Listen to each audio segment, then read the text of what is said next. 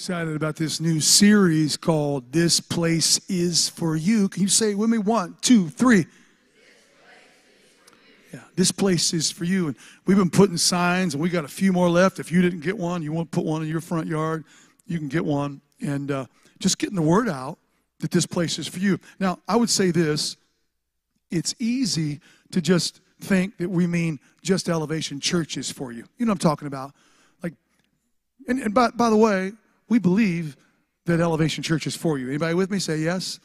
Because yeah, because when you go to a place that feels welcoming and inviting, well, that that feels comfortable. Anybody know I'm talking about?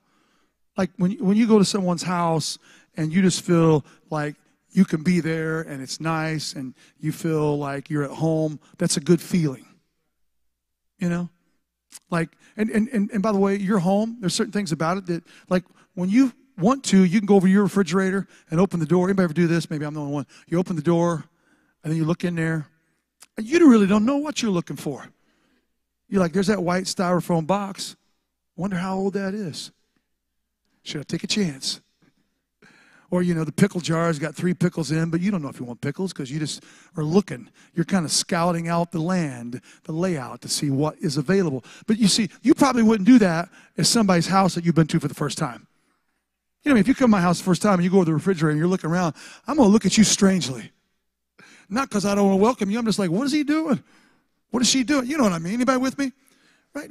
But, but then there's some people you go to the house, like if you've been there many times and you know them, well, you feel maybe comfortable enough to do that. Or maybe you go through the garage instead of the front door. Anybody, you know what I'm talking about? Like you, you get to know them a little differently, and, and there's a there's a comfort level, and, and you'd say, Well, I love being there with them in that place. And I say that this, that well, we want people to feel that way, but place isn't always just a, a physical location. Certainly it is. So if you ask me for directions to a place, which you probably wouldn't do because you do on your phone, but years ago, prior millennium, somebody'd say, "Hey, how do you get there?" And you say, "Well, you go down here, make a right on that, and you know, hang a left over there, and you give them directions to get to the place because it's a physical location." But place is more than that. Like if, if you were if you were taking a test and with a lot of others, somebody may ask. Anybody remember you did the SATs? And like people like telling their scores, you don't want to tell yours because everybody's saying but what they're looking for is how did you place where was your placement? Or entering college, they had to take these tests and they're trying their placement tests. I don't think they even called them that, but what they're trying to find out is where they're going to put you at. Like, are you going to place out of some classes that you don't have to take? Or you're standing in line, or in, as they would say in England, you're in the queue and you're standing there, and somebody may say, What's your place in line? Anybody ever save a, a space for somebody to join you? Like it's that's dangerous stuff, but you did it before, you know. Like you, somebody's gonna get there a little late, and you're gonna let them in line with you, and so they may they may text you before they get there. What's your place in line? And what they're saying is, what's the position? Could be location of, and then I would say, so we understand it that way. But then there's also just the whole idea of a spiritual place that we arrive at in Jesus. I'll tell you something that, that you are not, if you're in Christ, you're not in the same place that you were without Him. Matthew 20, verse 28 says in the latter portion of that verse says this, and the, uh, in the King James says, Lo, Jesus said, I am with you always, even to the end of the age. Somebody was afraid to fly, and they said, You know, that's why I don't want to fly, because he said, I'm with you low. He didn't say, I'm with you up there. Right? It's, it's, and, and really, some of your Bibles may even say this Behold, I am with you always. It's a, it's a good promise. Somebody know that?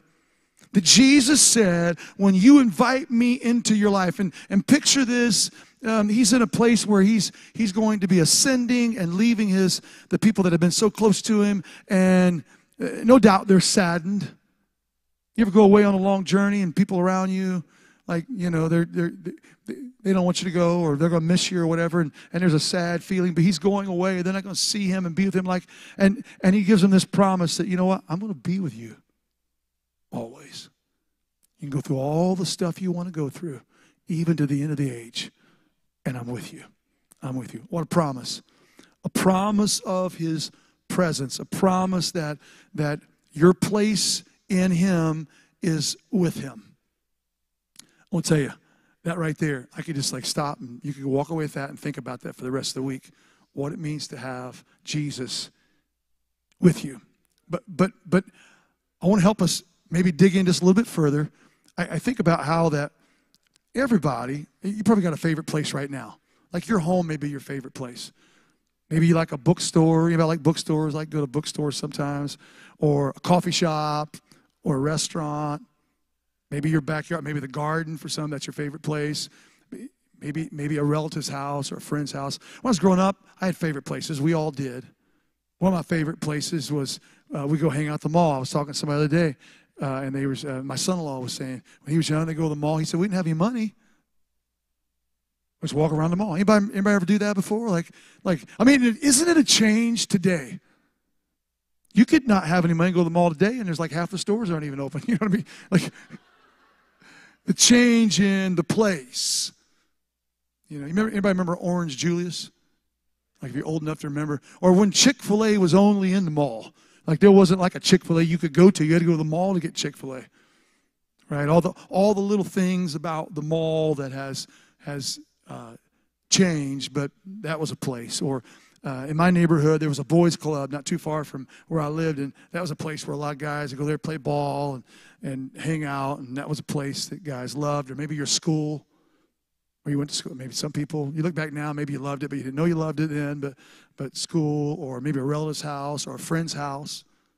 Certainly, your home might have been a, your, a place that you loved, but but uh, one for me was my my grandma's house go over to grandma's house. She she had a couch. This is a little 90s, I think this couch is, but but she had one that was a little more um, 70s. And I go over there and and think about my grandma is that she kept plastic on her couch. I think till the day she died. I think maybe one day she thought there's gonna be a big day where we pull the plastic off and we just have a big party. But she kept the plastic on there. I also think, you know, depression era people they just understood how to be frugal, how to save, how to take care of stuff at a level that some of us uh, only aspire to do. And I remember I was a little kid, and uh, she died in 1984. Uh, she'd be 107. I don't do that with people very much, but I thought, I wonder how old she'd be now. 107 if she's alive today. Mary Magdalene. They, they, used to call her at church, they called her Sister Mag, Sister Maggie. And uh, she's a little Italian lady, and then she's married to my grandpa Emmett, and uh, just uh, she was always the loving grandma. Just, I mean, just I don't know how she did it. She always, because I mean, I was kind of a rambunctious little boy sometimes, you know.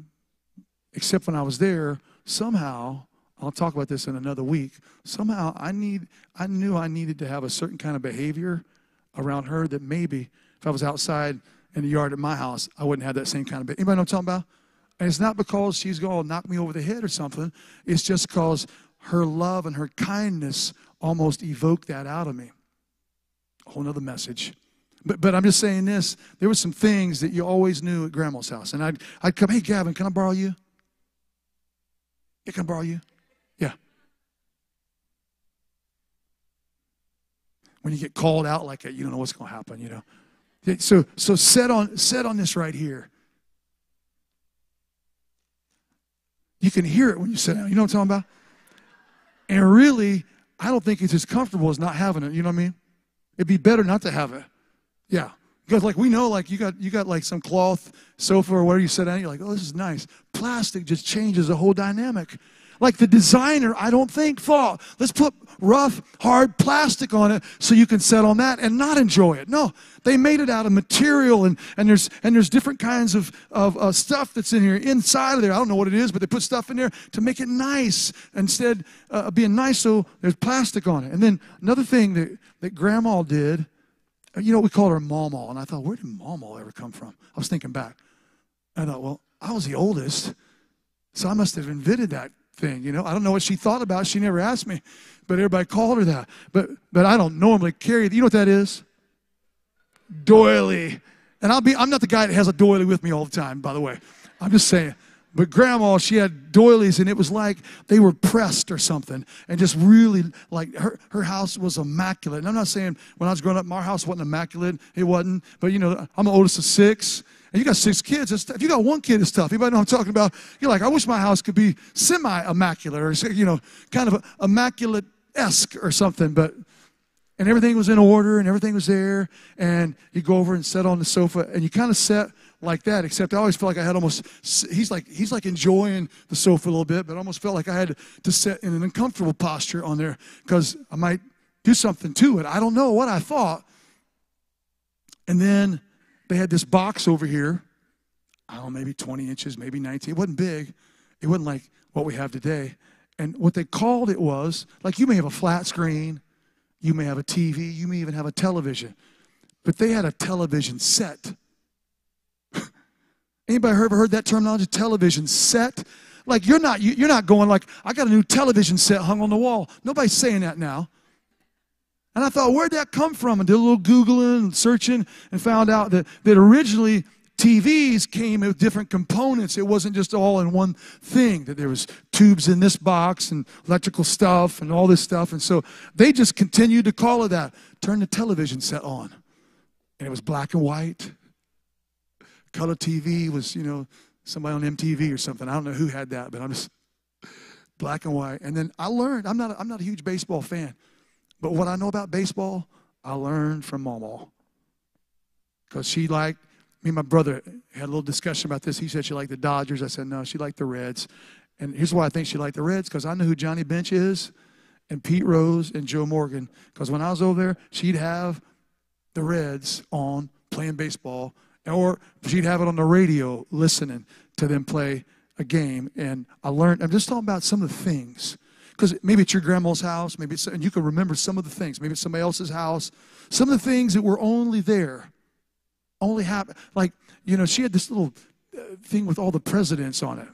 And I, they were big FDR people, like Franklin Roosevelt, and talked about him a lot. They had all these little figurines, and I just go and look at it. You couldn't touch it, but you look at it, and we just look at, try to memorize the president. I don't know why she even had that. I wish I would have asked her, why do you have the president's setting over there? You know, and then up on the back wall in the dining room was this, like, you know, everybody ever seen a velvet Elvis right? She had the Last Supper up there, and and and I would say it wasn't the best picture of the Last Supper. Because I mean, in those velvet-looking tapestries, you know what I mean? Like the faces look a little haunting and scary, and and the colors aren't just don't seem like they're real. But she had that hanging there, and I'm telling you what, we got a whole lot of family pictures. I don't know what we thought. Let's get in the picture with Jesus. I don't know what we're thinking where we're all stretched out because I had a big family, all, and there's back there's Jesus and his 12 disciples with us in our family picture. I looked at a, at a, at a picture album. I don't know if you know what that is, a scrapbook thing. And here's all these pictures, and there's that painting, there's that painting, there's that, that tapestry, and all those pictures, and just some little nuances. The candy dish that she pull out. I mean, the glass, people would take the lid off of. People would we desire that today. She pull it up like, like the carnival glass, whatever it's called, and she pull it out. And uh, so a lot of times, you know, those little. See, we didn't have gummy bears. I don't know if they were around, if they hadn't been invented yet, or if we just couldn't afford the gummy bears. But she had these little orange slices that were gummy with the like sugar coating on them, and she'd offer. And by the way, that would never been my first pick of candy anywhere, anytime. But when grandma put it out there, you're like, oh, yeah, it's one of those orange slices. You gum on that thing and chew on it for a little bit, you know? Or, or so I'll take you back. Some of you younger people, I'll take you back to prior millennium. In the grocery store, like in the A&P, there'd be a Brach's candy display. Anybody know I'm talking about? And it's like white with like, I think pink and blue or something on it, if I remember correctly. And then it'd have like those little butterscotch candies. And then those, those, those cinnamon, the red ones like right now i can almost like feel a tingle in my tongue just because if you smell that it gets to me. You know what i'm talking about? That that candy and an assortment of different kinds of and she'd always have usually the orange slices but some, i think even some green slices maybe sometimes. And at christmas time i'm telling you i mean break your teeth kind of hard candy like you know. And she'd offer a piece of candy. That was grandma's house. It's one of my favorite places. And I to tell you, I loved that place because that place was for me. I was welcome. I was welcome. We go out. Her kitchen had a had a there's a door outside of it with a little porch wood kind of thing, and it had rails, and we'd swing on those rails. And she never got onto us for swinging on the rails, but we'd swing on the rail. Now, if there's a cat out there, she didn't like cats for some reason. She had a way of shooing them out of here. You know, that maybe where I, maybe I inherited that. I don't know. Some of you love cats. That's cool, but I'm just saying that was grandma's house. I want to get you get a picture of that just so you know. Because I texted my brother the other day. He lives in Ohio. I said, "Hey, what do you remember about grandma's house?" And just the way he thinks, he might be watching this today. So, the way he thinks, he shot me a picture of it right now. And man, I felt sad for a moment. And I'm not a sad feeling person, but I just looked at it and there it is. He said it sold for $4,000 last year. I thought, I almost wanted to go buy it and just have it, go in there. But you see, if I went in there right now, and Gavin, you can have a seat. Thanks for being a great helper. Give him a hand. He, he's not ready to go to Hollywood yet, so that's good, but you know, he did a good job. But here's the deal if I if I if I went to that house right now and I knocked on the door and the people let me in, none of that. I don't know, that couch may still be there covered in plastic. I don't know, but but most of all that stuff, if not all of it, is not all of it's gone, and it's just stuff. It's a reminder. As I talked about some of this, it's a reminder. Some of you may even thought about things and people in your past and things they had, and these those things were just nuances of who she who she was. Right? It just spoke to who she was, the candy dish and the, and the ugly picture on the wall. And, and the, this is a 90s couch, but the 70s floral couch. Just all nuances of, of her. And, and I would say this as much as I know that what we're doing is good in this place, like to gather, I believe you're good people. We want to do good things. We'll have a serve day in September. We have stuff that we go and visit and feed the homeless on a regular basis. There's a lot of good things that happens. And yet, if we're only doing good things and we're good people, there's a lot of organizations that are good people doing good things. I mean, I'm just telling you, there's a whole lot of good organizations doing good things. The thing, the thing that, that makes us different is not because we're doing good things or somehow somehow we're trying to live good or whatever that looks like. The thing that makes us different, the difference for us is His presence. That when we gather, His presence is here. That in your life, He is present in your life. And as I, as I read at the beginning of this message, that in Matthew 20, 28, that He says this, that He's going to He's gonna be with you. He's going to go be with you always, that He's not going to leave you, that His presence is the game changer. Tommy Tenney in his book God Chasers, he writes and says this that that that it's a troubling uh, it's troubling that there's a lot of bars that have more of the presence of God than a lot of churches. That's an indictment. That, that, that, that, that his presence is so important, and because of his presence, there are nuances that we need to be aware of. And I think about how that you know, in the book of Ruth, if you read about Naomi and Ruth, Naomi is, is left the place that she knew, that she loved, and is in, a, in Moab, another place, and she gets a rumor that God's visiting his people. And she picks up and leaves and comes back, and she doesn't come alone. And I would say this that when we understand the power of his presence, when we understand that when He is present, things change, there are prodigal sons and daughters that when they get a rumor that God is visiting His people, will show up and they won't show up alone.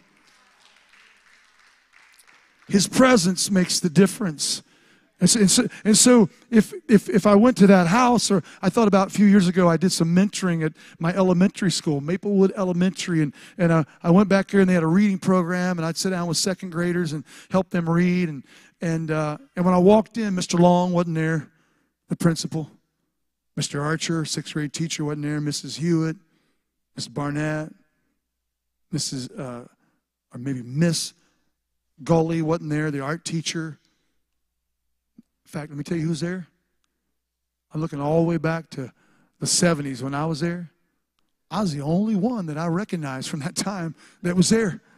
Nobody else was there. And I walked in and I thought, this is strange. This doesn't feel like it felt when I was here because it seems as though everybody's changed. Place seemingly had a lot of familiarity. I knew where the hall was and where the rooms were, the gym was, and the cafeteria, and all that stuff, but something changed. The people that were present that made it that place were gone. And understanding this, it's the nuances of his presence that when we're in his presence. And I was I was reading um, this week, last week, about a familiar story. So, you know, in Mark chapter 2, Matthew chapter 9, Luke chapter 5, there's three gospels, three synoptic gospels, all record about the man who was paralyzed and he had four friends that brought him to Jesus because he couldn't get there on his own. And by the way, I love to preach this story. I don't have time to preach it today. Go read it this week because it, it's a good one. And, and um, Luke and Mark both mention that they tore off the roof and let him in.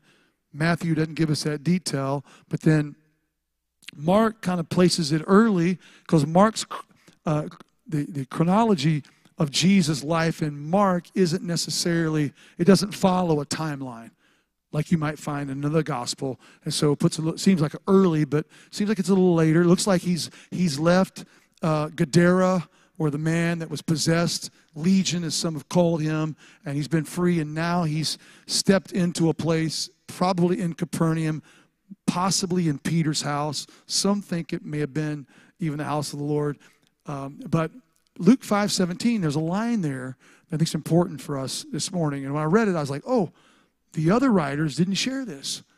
And he says this in, in Luke 5, verse 17. Now it happened on a certain day as he was teaching that there were Pharisees and teachers of the law, some Bibles say doctors of the law, sitting by, who had come out of every, somebody say every, every town of Galilee, Judea, and Jerusalem. And then here it is, you might underline or highlight this, and the power of the Lord was present to heal them. Now, that line right there to me is important. And, and I don't know exactly, I don't know how Luke was doing. I, I picture sometimes, I try to think about the writer. The Holy Spirit's inspiring them, and like, what are they thinking when they're when they're writing this? Because the other guys, right? Mark, who's probably recording, most scholars believe Peter's messages about the Lord's life. And then you got Matthew, who's a tax collector, he's recording it. But then Luke, the doctor, the physician, who I don't think he was there when this happened. He's been collecting information and data from people and listening in to find out about the Lord's life. He writes this story for us, and then he adds this little detail that I believe the Holy Spirit inspired him, maybe looking back at this and says, and the power, somebody say the power, of the Lord was present to heal. That Jesus, and not, not only heal, but to heal them. Now, when they were writing this, and when the uh, King James guys were putting it into English, they pretty much used pronouns the way pronouns are. They didn't use them like we use them today. So when it said the power of the Lord was present to heal them, wasn't talking about one person, right? If it's talking about one person, it would have said him. Are you with me? Would have said there's a guy going to be coming in, carried by four friends, and power of the Lord was present to heal him. No, it says power of the Lord was present to heal them. And who is them? Well, I think anybody who was there. Because so many times you see Jesus doing healing, and when he's doing healing, there's many that are present, and he heals all of their all of their diseases. Are you with me? And so I think even the them included the Pharisees and, and, the teachers of the law that were present, that, that were reasoning in their heart against Jesus, that were there to, you, two, th- two reasons they were there. They were either there to confirm he's a man of God and that he's not a false prophet, or they were there to trip him up. And it looks as though it was a second in this, in this uh, scene. And here's the thing the Lord was present to heal them. Them. And I just would say this that he's still the same as he was there. Some people get a picture of Jesus and they got Jesus in the Gospels and, oh, look at Jesus and look what he does and, oh, wasn't that powerful? And then they get Jesus today and they make him different, but that's not scriptural, that's unbiblical because it says this that Jesus was the same yesterday. Somebody say yesterday. Today and forever.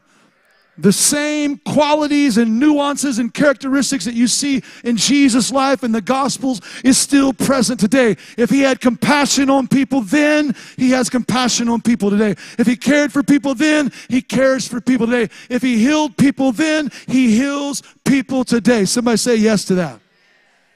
And I think it's so important that we grasp this that the nuance of his presence is healing. Healing is available in his presence. Healing is available when we come together and this place is saturated with his presence. Healing is available.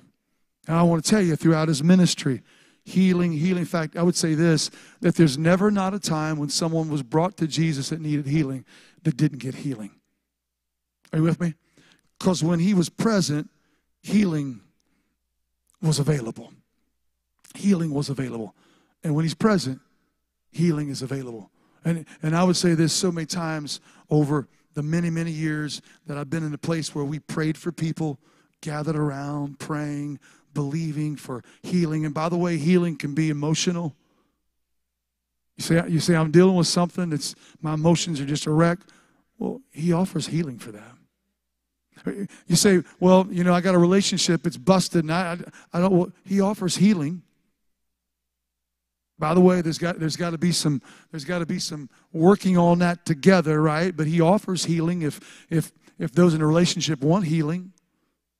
He offer, offers mental healing in our mind. He offers physical healing for our body. And so many times praying for people and, and have watched over and over and over and over again God work in healing in people's lives where it's undeniable it was Him. I mean, I'm standing upright uh, here today, and only because of the healing power of Jesus do I look at my life and know that I have health because of Him. I could take you to the, to the room in the hospital where I was at, where the Lord came by and brought healing into my life when, when I was desperate for it. Are you with me? And some of you, maybe you're at a place right now where you need physical healing, or maybe it's emotional. Just know this that in His present, presence is healing. He, the Lord is present to heal, to bring healing. Psalm 16 11 says, You will show me the path of life. In your presence is fullness of joy. At your right hand are pleasures forevermore. Let me, let me just say it again, right? You will show me the path of life. How many need to know that? Right? You'll, you'll direct my steps. You'll show me the path of life. And in your presence is fullness of joy. At your right hand are pleasures forevermore. Now, Psalm 16 is important, and this verse wraps it up because Psalms 14, David is giving us a picture of how bad the world is. And God looking down from heaven, seeing this world and, and the hopelessness of it. And then Psalms 15 is, is about the gate that you come through uh, to get uh, to Him. But then Psalm 16 is all about getting in the temple and experiencing His presence. Jonathan was saying it earlier, seeing Him face to face. In fact, there's bread, show bread, in the temple, in the tabernacle. And that bread, sometimes it's called face bread. It's the bread of presence. How many know his presence, in his presence, there's fullness of joy. And I think about how that we, we know happiness. In fact, the world knows happiness. The world wants happiness. They seek after, right, events and opportunities to experience happiness. And by the way, we all like to be happy. I mean, I pick happiness over sadness. Anybody with me? Like somebody saying, Well, I really want the sadness. I'm like, We're going to pray for healing for you. I'm just saying, we pick happiness over it. Anybody in their right mind would say, I'd rather be happy than sad. I'd rather be happy than depressed. I'd rather be happy than discouraged. I'd choose happiness. And problem is, happiness is all about our emotions. You know, I was, I was, I was talking about the first service, not my notes or anything, but you know, the idea that if my favorite one of my favorite cakes, gotta be careful, I'll be honest with you, is that German chocolate cake with the coconut stuff on top. Like, I can eat that kind of cake. I'm not supposed to, but I can eat it. But, but then I like, anybody like German chocolate cake? Like, what about strawberry cake? You heard strawberry cake? I had some strawberry cake and had real strawberries in it. I'm like, oh my, this is good. I even like strawberry shortcake. Anybody know what I'm talking about? I like, I don't know. I like I like pineapple upside down cake. I could, I mean, I could eat pineapple right side up. I don't care. I like, I like it. I like pineapple. I like cake. They go good together. I don't know. I like lemon cake, chocolate cake, white cake, maybe. I'm just saying, like somebody says, "You want a cake donut?" No, I'd rather have the cake. just give me the cake. I don't need a donut that's trying to fool me to be cake and then it's gone real quick. Give me the cake. I'm just saying, I'm kind of an equal opportunity cake lover. If somebody makes a cake, I mean, I'm not getting into pie and what kind of pie I like because I'm equal opportunity pie lover too. But I'm just saying, right? Your birthday, they make a cake for you. Don't put too many candles on it. I don't like that part. They make you a cake, buy you some ice cream. And not like that, you know, that $1.99. I don't know how much ice cream costs. That $1.99 kind, it's not very good, but like that real nice ice cream. And then they sing a song about you, give you gifts, smile at you, say how good you are, and all that stuff. Well, that's kind of can make you happy on a day that could be sad because, you know, you're changing digits and all that. I'm just saying this we can get happiness. Somebody can give you free tickets to the concert you've always wanted. You're like, oh, yes, thank you. We can get happiness. But joy, the world can't give that to you. World doesn't have joy to give to you. But joy, right? Fullness of joy comes in his presence. Not, not in the things and events and happenings of the world that bring happiness, but in his presence is fullness of joy. I, I think it's, it's, it's the idea that, that uh, Psalms 22, verse 3 talks about this that, that, that God is holy and he inhabits the praises of his people, that, that I'm, I can move at different levels of joy in his presence. Fullness of joy can be your reality in his presence. We, we experience that when we come to Christ in a life walking out our relationship with Jesus, our commitment to Christ. We experience joy, but then there's times when we can go deeper into that. But how many know? How many know A good things good, but more of a good thing's even better sometimes, right? And so we can experience more of His joy as we enter into worship, and that's why we do worship the way we do. We we want to experience the fullness the complete joy, right? The whole package, not just a little joy, but all that He has for us. And I think about it's it's important to understand worship is the idea that I've focused my attention on Him.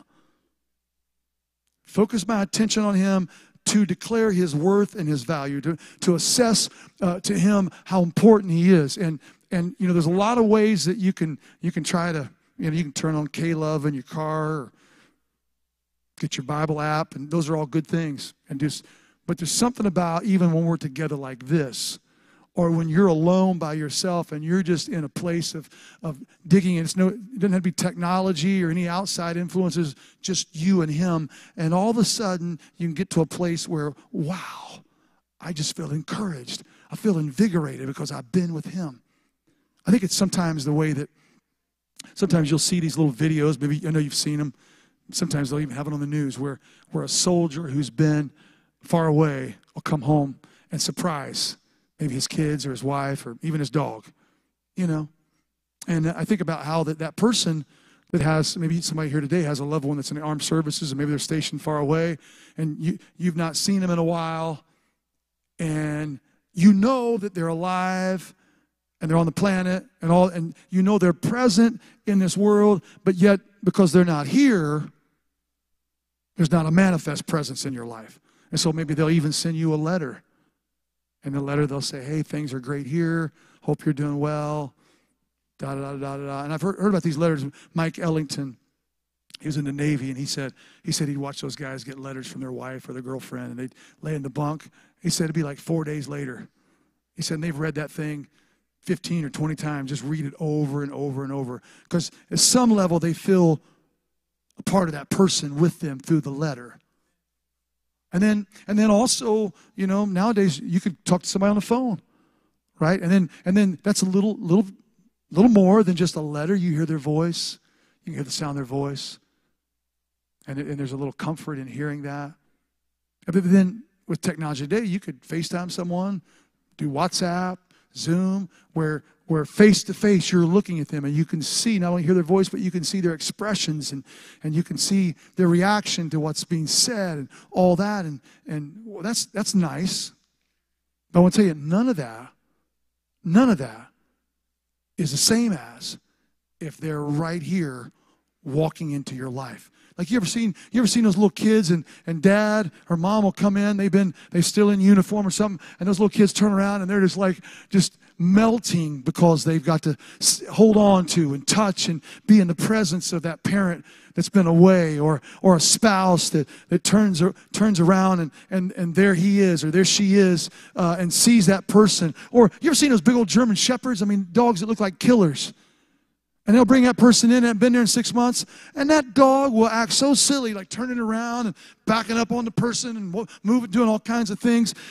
Because, and I want to tell you, it's one of the, the, the best pictures that we can maybe get in this world of joy is when someone comes back into your presence, has not been there for so long, and all of a sudden the emotion and all the feelings and, and, and, and, and just the, the, the, the sheer enjoyment that you have because they are present again. What worship does is it's not, it's not just a, a Bible study and Bible studies are great. It's not just a group meeting, and groups are great. It's not just listening to K-LOVE in your car or, or any of that. It's the idea that you are coming into His presence. And if worship doesn't take us into His presence, if we're just singing songs, well, that's just Christian entertainment right? If, it, if, if you can just tune it on and, and listen for a little while, and I'm glad for our online audience, and some of you can't make it because of sickness or you got something going on, but if you just become accustomed to, to watching the show, well, that's not the same as His presence.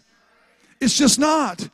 We, we, we can try to slice it and dice it differently, but he inhabits the praise of his people. And that means when we get together and we lift up his name, he says, I'm going to be there and he's going to be present to heal. And in his presence is fullness of joy. That's the nuances of his presence. Just as much as I knew grandma was going to have a plastic cover on her, on her couch and she had that candy dish and that those were givens. It was going to be there every time. I can tell you this that healing and joy is a given in His presence. They're just characteristic of His presence in our lives. Psalms 23, verse 4 says this Even though I walk through the valley of the shadow of death, I will fear no evil. Lord, for you are with me. Your rod and your staff, they comfort me. Promise there is this. And, and, and, we know the first verse of this of Psalm 23. Say it with me. The Lord is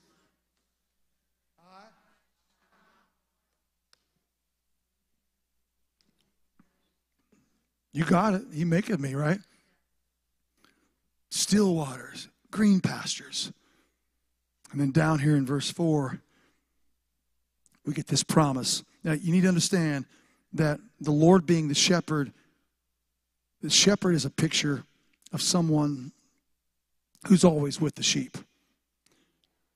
Now, the Bible talks about a hireling, and a hireling, well, the sheep gets in danger, they're just getting paid hourly.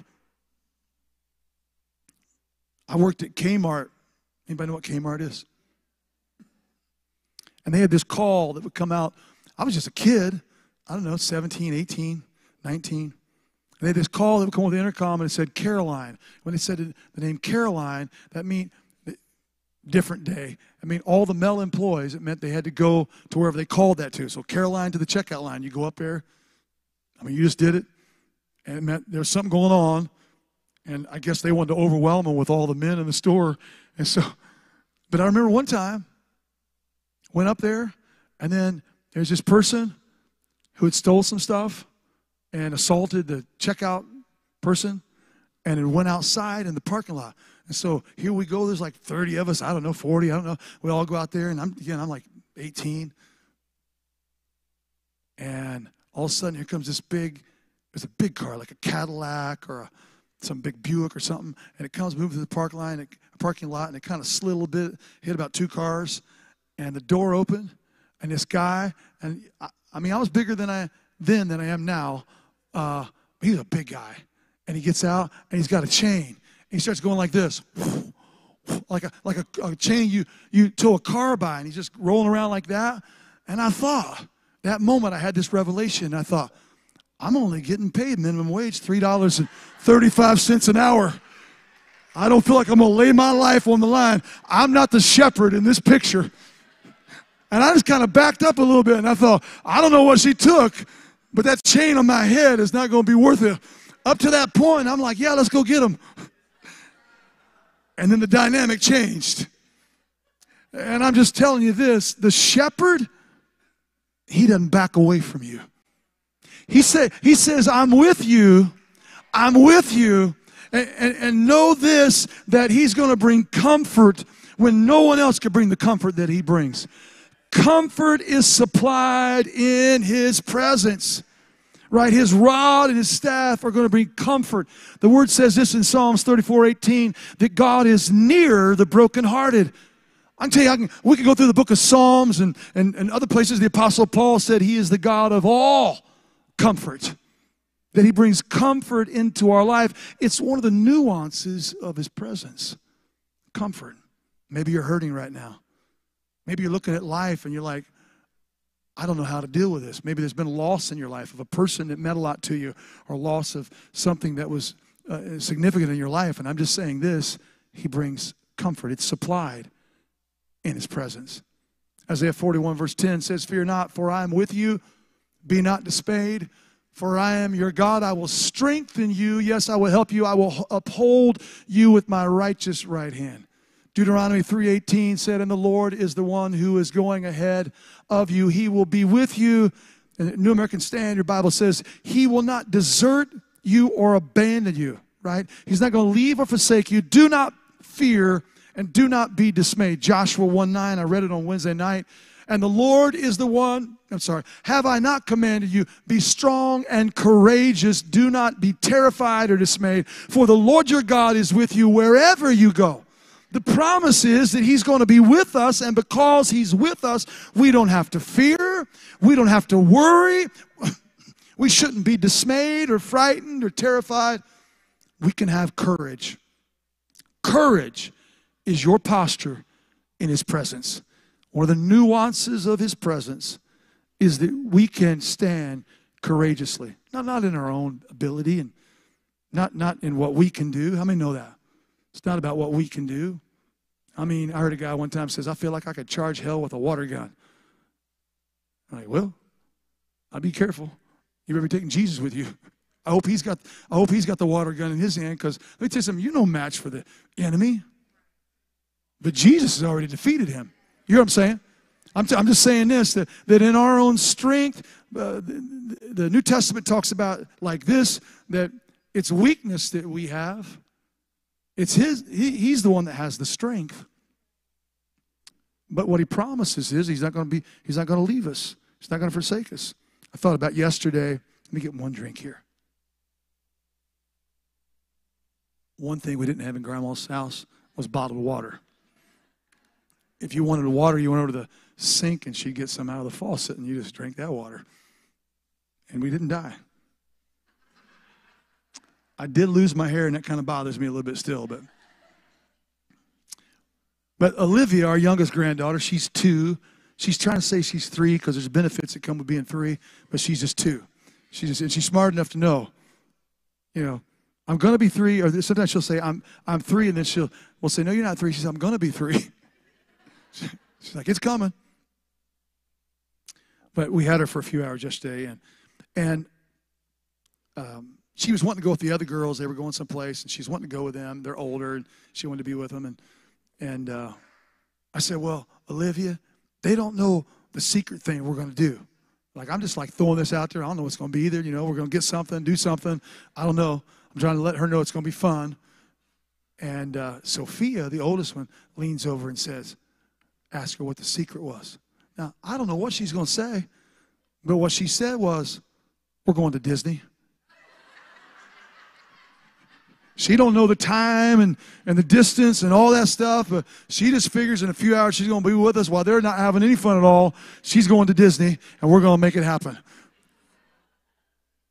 And so then later on, you know, and I know there's a lot of thoughts about Disney, but I'm just this is what she said. And, and we were there not too many months ago and, and, and free tickets, and it was kind of nice. And uh, riding some of the rides. And I said, so I said, what rides are we going to ride? And, and are we going to ride Winnie the Pooh? And she's like, yes, we're going to ride Winnie the Pooh. And it's, it's a small world. She wants to ride that one. Which is, those are some of my favorite rides and uh, then some other couple of them. And there was this rocket spaceship ride that she rode when she was there, and she didn't like it at all. It was kind of high up. It was the first one she rode, and it's kind of high up. And I went around this thing. I mean, it really didn't do much. Just went around in a circle. But you know, the other ones all liked it. But Olivia's like, she didn't like it. She's like glad to get off of it. And later that day, she'd say, she'd say, well, I'd say, you want to ride this ride? She said, I don't want to ride space rocket. It goes faster.